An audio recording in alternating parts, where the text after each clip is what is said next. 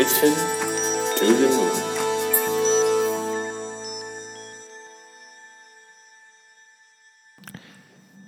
สวัสดีครับ ยินดีต้อนรับเข้าสู่ Mission to the Moon Podcast episode ที่ 267 ครับ คุณอยู่กับรวิทยานุสาหะครับ วันนี้ต้องบอกว่าเป็นโอกาสที่ดีมากนะครับ เมื่อเย็นที่ผ่านมาเนี้ยผมได้มีโอกาสไปคุยให้กับน้องๆที่จุฬาฟังนะครับ คือ คือเรื่องของเรื่องก็คือว่าคุณต้องกวีวุฒินะครับคุณต้องกวีวุฒินี่หลายท่านน่าจะรู้จักอยู่แล้วนะครับก็เป็น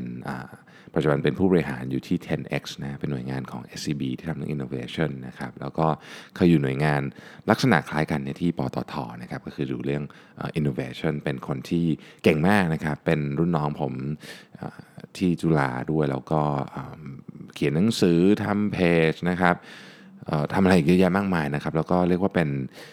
เป็นชื่อแรก ๆ เลยล่ะหนึ่งในชื่อแรก ๆ ที่เรานึกถึงเวลาพูดถึงคำว่า design thinking เนี่ยคือ design thinking ทั้งหมดที่ที่ผมรู้จักหรือหรือได้ศึกษามาก็มาจากคุณต้องนี่แหละเนี่ยคุณต้องก็ก็มาสอนหนังสือที่จุฬาด้วยนะคือสอนจริงๆเลยนะไม่ใช่เป็นแบบเป็นแบบเชิญมานะคือสอนแบบลงทะเบียนเรียนอย่างนี้เลยนะฮะทุกวันพุธบ่ายนะก็ทำมาหลายรุ่นแล้วนะครับ ก็ผมต้องบอกว่าโอ้โหฟิตมากคือผมคือผมเนี่ย รู้เลยว่าการมาสอนวิชาที่ที่เป็นแบบเต็มเต็มเทอมเนี่ยโหต้องต้องใช้พลังเยอะมากนะครับ เพราะว่าต้องทำงานด้วยก็ต้องมาสอนหนังสือด้วยนะคุณต้องก็ก็ผมก็ถามว่าทำไมถึงทำไมถึงแรงเยอะอย่างนี้เขาบอกว่าเออก็เป็นอนาคตของชาตินะครับ ต้องช่วยช่วยๆกันในการดูแล เหมือนกับถ่ายทอดในความรู้ให้กับน้องๆ ก็น้องๆที่ได้เรียนคุณต้องก็บอกว่าโชคดีมากนะนะครับ วันนี้ก็มากันหลายรุ่นนะครับมาแล้วก็คุณต้องก็ให้เกียรติผมมาก ก็เชิญผมไปร่วมสนทนาด้วยนะครับ หัวข้อแบบสบายๆชิวๆเลยนะเรานั่งกันแบบชิวๆเลย แล้วก็ก็คุยกันหลายเรื่องนะครับ ทีนี้ก็มีเรื่องหนึ่งที่ผมอยากจะเอามาขยายความต่อนะเพราะไม่มียังไม่ได้พูดเพราะเวลาหมดซะก่อนนะครับ ก็จริงๆหนึ่งในคำถามที่ที่เราคุยกันเนี่ยก็คือเรื่องของคล้ายกับว่าอ่อนาคตจะเรียนหนังจะจะเรียนโทยังไงดี เพราะว่าน้องๆหลายคนก็จบแล้วหรือไม่ก็กำลังจะกำลังจะจบนี่นะฮะหรือว่าเรื่องอะไรที่เกี่ยวข้องกับกับเรื่องงานเรื่องการเรียนอะไรอย่างเงี้ยผมที่ผมผมบอกไปในเวทีนะผมพูดว่ามันมี 2 ประเด็นนะที่ผมคิดว่า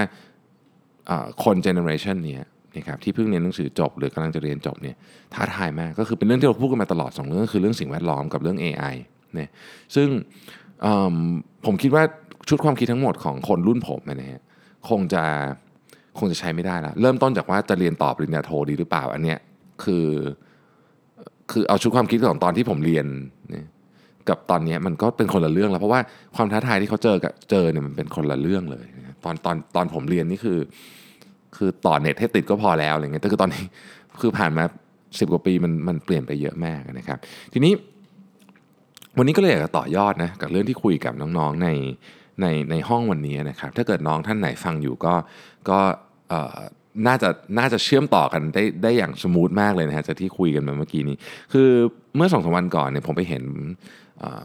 คือผมไปอ่าน Fast Company นะแล้วผมก็ไปเจอเรื่องหนึ่งที่ผมรู้สึกว่าเออมันน่าสนใจดี เพราะว่ามันใกล้ตัวเรามากมากจนเราแทบไม่รู้สึกเลยด้วยซ้ำนะครับเขาพูดถึงถึง innovation ที่เขาบอกว่าในปี 2019 เนี่ยมันมี innovation 9 อย่างที่ที่ควรระวัง คือพูดง่ายๆคือเขาควรระวังหมายถึงว่า ถ้าเกิดไม่มีใครทำอะไรกับมันน่ะมันอาจจะในที่สุดมันอาจจะเกิดผลเสียที่รุนแรงที่เราที่เราคาดไม่ถึงได้นะครับคือเดี๋ยวจะเล่าให้ฟังว่า 9 อันคืออะไร แต่ผมก็เราจะบอกว่า challenge ที่เราอ่านวันนี้บอกว่าเฮ้ยปีหน้าจะมีอะไรที่มัน challenge บ้างเนี่ยมันมันเทียบไม่ได้เลยกับกับกับเมื่อสิปีที่แล้ว คือมันเป็นคนละเรื่องเลย อาจจะไม่มีหัวข้อที่ซ้ำกันเลยแม้แต่เรื่องเดียวด้วยซ้ำดังนั้นผมก็เลยจะบอกว่าสำหรับน้องๆที่เพิ่งเรียนจบ หรือว่ากำลังจะเรียนจบหรืออยู่ในวัยเรียกว่า 20นะฮะสิบปลายถึง 20เนี่ยคือคือต้องมานั่งหาสมมติฐานกันใหม่เลยว่าจริงๆแล้วสิ่งที่มันมันท้าทายในคนในเจเนอเรชันของ ของคุณนี่มันคืออะไรนะเอาล่ะทีนี้ 9 เรื่องนะครับที่ที่บทความนี้พูดถึงนะฮะมันชื่อว่า nine innovations creeping us out in 2019นะก็คือตรงตามชื่อนั่นแหละ รู้สึกว่าแบบฟังแล้วรู้สึกขนลุกนะฮะ คือเขาบอกว่านอกเหนือจากเรื่องของ inequality เรื่องความไม่เท่าเทียมกันนะครับ เรื่องของ digital divide ก็คือคนที่เข้าถึงและไม่เข้าถึงพวกเรื่องดิจิทัลนะครับ แล้วก็เรื่องของการที่เราเห็นการหลุด รั่วหรือแม้แต่การเข้าถึงข้อมูลที่ไม่ถูกต้องในปีที่ผ่านมาโดยเฉพาะจากยักษ์ใหญ่หลายเจ้าเนาะก็มีประเด็นเยอะแยะนะครับ ตั้งแต่นู่นเนี่ยเรื่องของ Cambridge Analytica นะที่เป็นของ Facebook นะครับที่โอ้โหนั้นเรื่องราวใหญ่โตมากซักเกอร์เบิร์กก็ต้องไปแถลงกับออะไรอะสมาชิกวุฒิสภาอะไรคณะกรรมาการอะไรพวกนี้นะครับ แล้วก็หลังจากนั้นเนี่ยยุโรปก็ออก GDPR นะครับ General Data Privacy Regulation นะซึ่งอันนี้เราคงคุ้นเคยกันดีอยู่แล้ว ใครที่ subscribe เมลของพวกต่างประเทศอยู่ก็จะมีเมลที่ส่งมาเรื่อง GDPR ว่าคุณจะโอเคไหมถ้าเราทำนู่นทำนี่อะไรอย่างเงี้ยนะครับแล้วก็แคลิฟอร์เนียเองเนี่ยก็เพิ่งผ่านกฎหมายฉบับหนึ่งที่เกี่ยวข้องกับเรื่องนี้นะครับที่เรียกว่าเข้มงวดที่สุดเลยตั้งเกิดมีกฎหมายแบบนี้มาซึ่งจะจะ effective ในปี 2020นะฮะทีนี้ก็มาดูว่า 9 เทคโนโลยีที่ต้องจับตามองในฐานะที่ถ้าไม่ใช้มันอย่างถูกต้องเนี่ยมันอาจจะเป็น เป็นอันตรายที่เราคาดไม่ถึงในอนาคตได้นะครับ มีอะไรบ้าง อันที่หนึ่งคือ face recognition นะฮะคือถ้าเกิดพูดถึงเรื่องนี้เราจะนึกถึงเคสของประเทศจีนเนาะที่ออกมาทำแต่จริงๆแล้วเนี่ยมีมีหลายที่นะครับออสเตรเลียเองเนี่ยก็เพิ่งมี national face scanning system นะแล้วก็ในหลายประเทศเนี่ย face recognition ถูกนำมาใช้ในสนามบินนะครับในร้านค้าในคาสิโนนะครับและอาจจะเป็นที่เราไม่รู้ด้วยซ้ำ นะฮะว่ามี face recognition อยู่ พวกนี้นี่เป็น real time เลยนะนะครับ แล้วก็อย่างล่าสุดเนี่ยมีเคสหนึ่งในประเทศจีนนะครับที่เขาจับคนร้ายได้เลย เพราะว่าเพราะว่า face recognition ในงานเบียร์ festival เนี่ยจับหน้าคนร้ายกำลังแบบดื่มเบียร์อยู่อย่างเงี้ยแล้วคือมัน match กับ Database ของตำรวจดังนั้นในในปี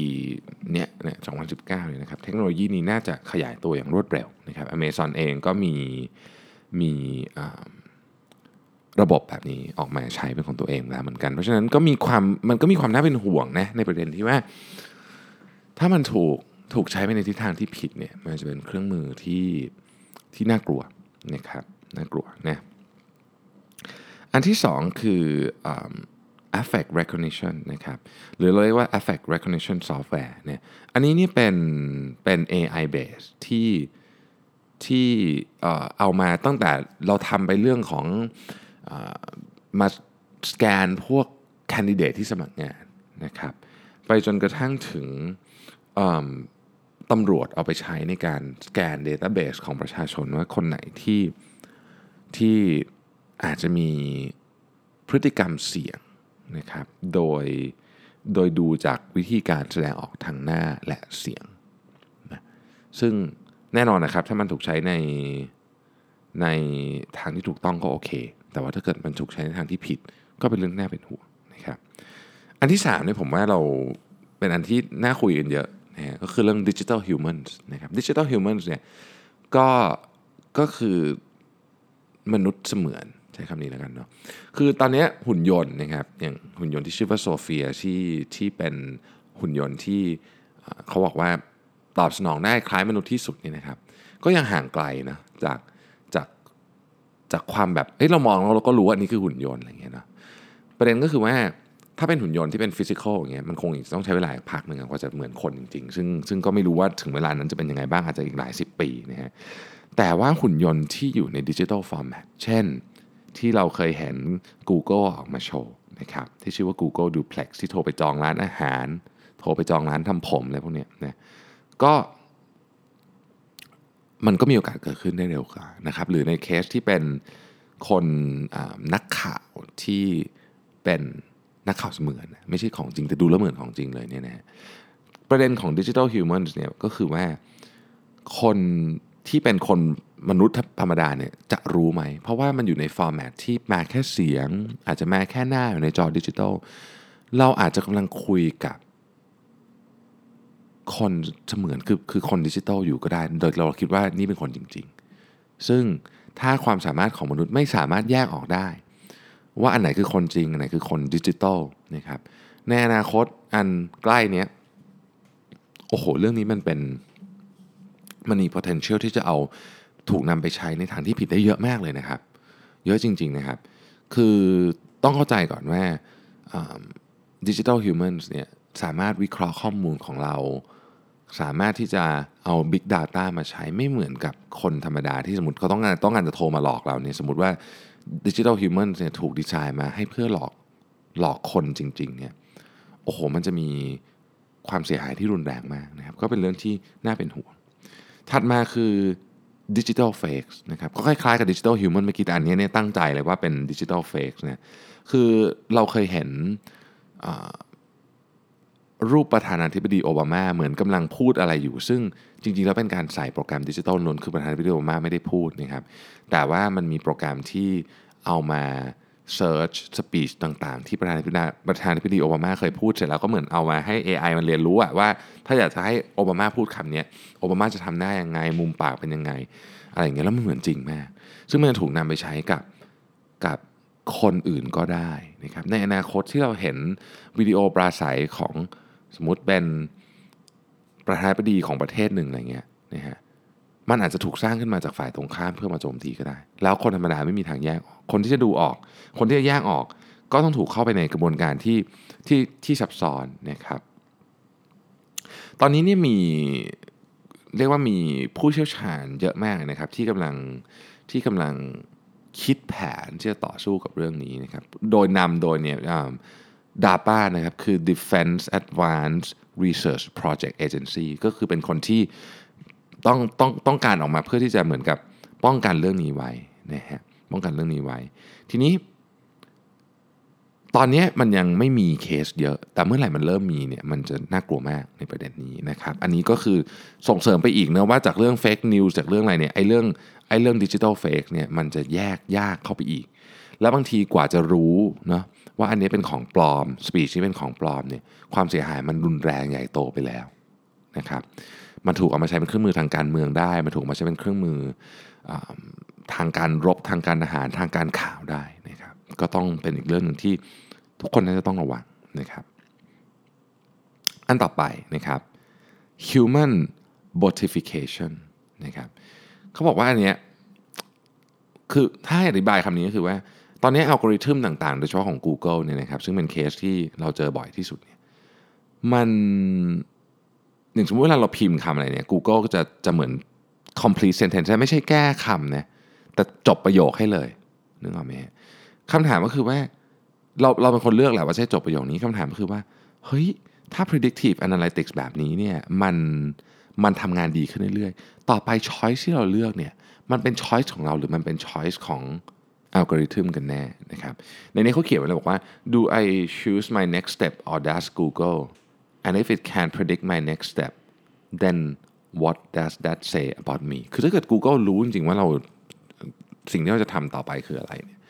เฮ้ยเรื่องนี้มันกำลังกำลังมันมันต้องเป็นการถกเถียงกันระดับใหญ่โตมากถูกไหมว่าแบบเฮ้ยสรุปแล้วเนี่ยเรากำลังถูกอัลกอริทึมกำหนดเส้นทางการเดินของเราหรือเปล่า อืมน่ากลัวมากนะ ถ้าคิดในประเด็นนั้นนะฮะ อันต่อไปนะครับ workplace monitoring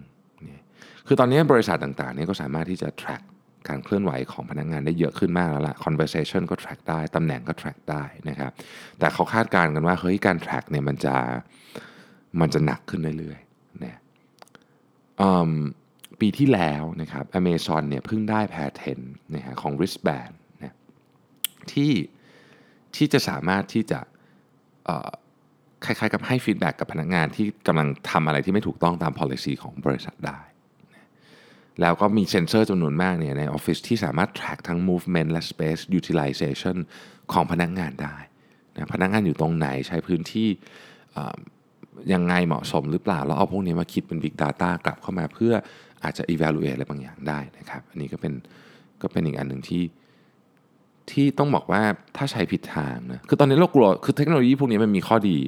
แต่ถ้ามันถูก misuse เนี่ยโอกาสที่มันจะเสียหายมันก็รุนแรงนะฮะ home surveillance นะครับคือตอนนี้เรามีอุปกรณ์ในบ้านที่เป็นสมาร์ทโฮมนี่เยอะมากนะครับ อย่างเช่นเอาเอาแค่ Alexa อย่างเดียวเนี่ยนะ Alexa อย่างเดียวเนี่ยก็ก็ Google ก็บอกว่าเนี่ยมีอุปกรณ์ที่ติด Alexa เนี่ยออกไปขายเอ้ขอโทษครับ Amazon ก็บอกว่ามีอุปกรณ์ที่ติด Alexa เนี่ยออกไปขายเกิน 100 ล้านชิ้นแล้ว ประเด็นก็คือว่า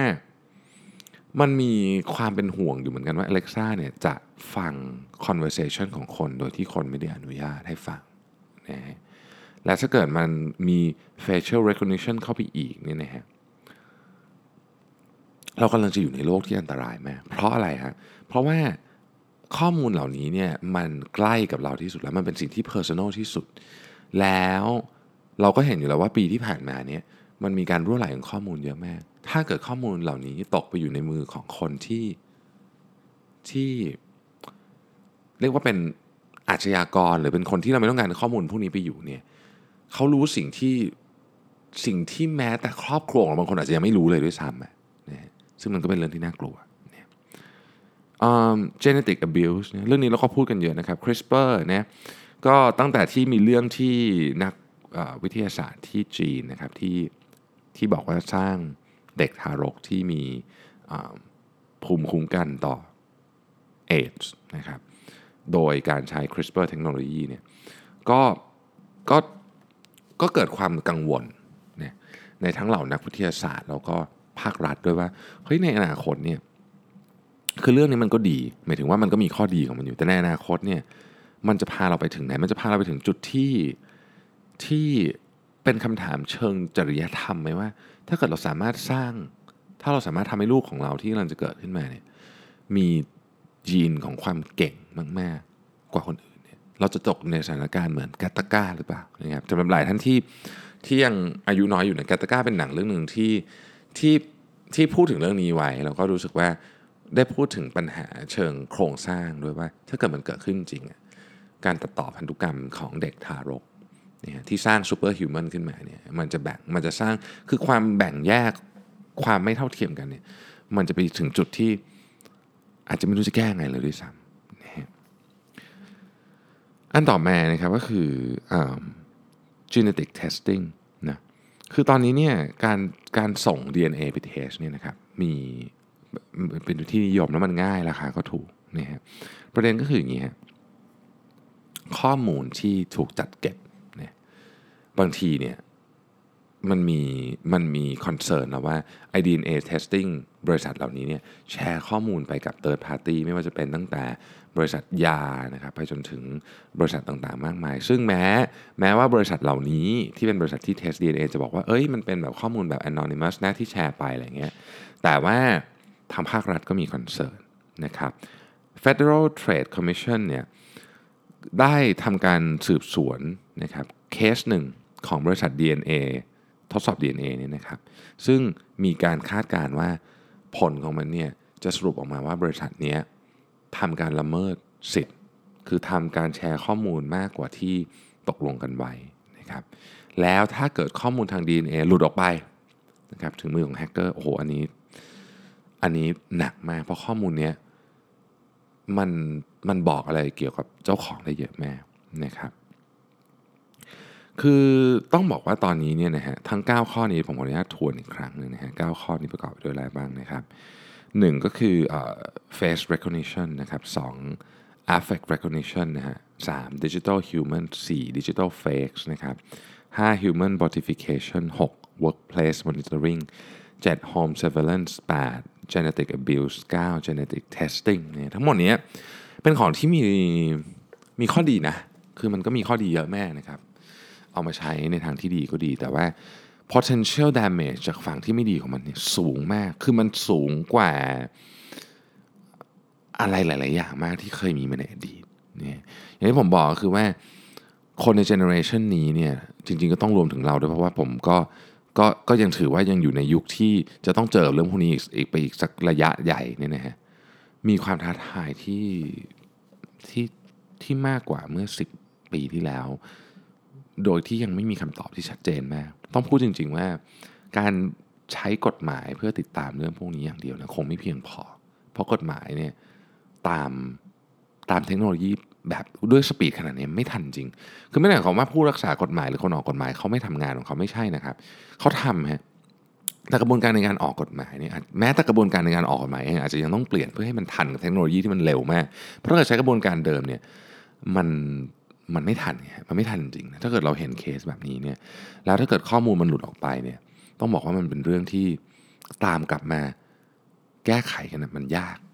นะฮะมันยากนี่ยก็หวังว่าเรื่องนี้เนี่ยจะ